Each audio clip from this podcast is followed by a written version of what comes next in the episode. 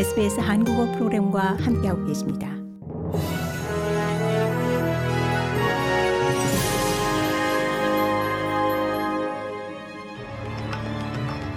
(2023년 2월 11일) 토요일 SBS 뉴스 헤드라인입니다.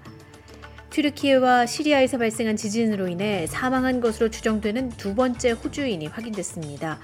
69세 멜버른 남성 수아트 바이람 씨는 규모 7.8의 지진이 발생했을 때 튀르키예에서 휴가를 보내고 있었던 것으로 알려졌습니다.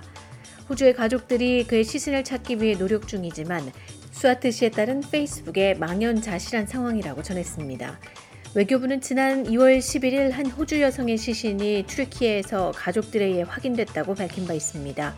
또 이번 주 초 시드니 출신 켄 파할리 씨의 시신이 잔해 속에서 발견된 것으로 알려졌지만 현지 당국은 아직 사망 사실을 확인하지 않고 있습니다.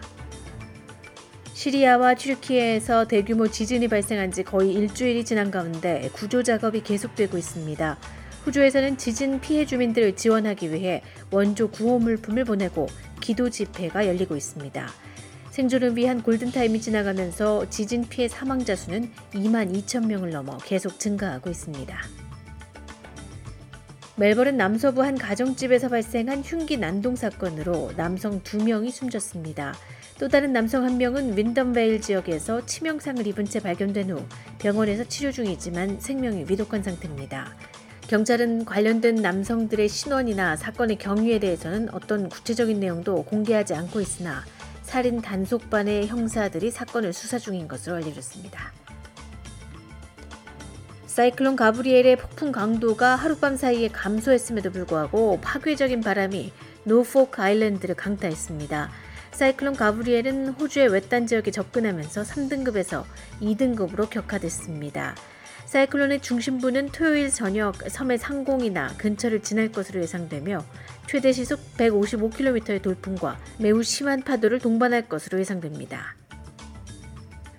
의료 종사자들의 위법 행위가 작년보다 거의 2배 비율로 보고된 것으로 나타났습니다. 전국 호주 의료 종사자 규제기관은 지난 회계연도에 344건의 의뢰가 기록된 것으로 집계됐으며 이는 전년도에 180건보다 증가한 수치입니다. 심각한 위반 사항들로는 부주의한 절차, 환자와의 부적절한 성관계, 백신 면제증명서 발급 위반 등입니다. 고국에서는 더불어민주당 이재명 대표가 대장동과 위례 신도시 개발 비리 의혹과 관련해 11시간 동안 검찰 조사를 받고 귀가했습니다. 지난 조사 때와 마찬가지로 사실상 진술 거부권을 행사한 이 대표는 2차 출석을 마치며 새로 제시된 증거도 없었다면서 검찰 조사가 부당한 처사라고 말했습니다. 이상이 2월 11일 토요일 SBS 뉴스 헤드라인입니다.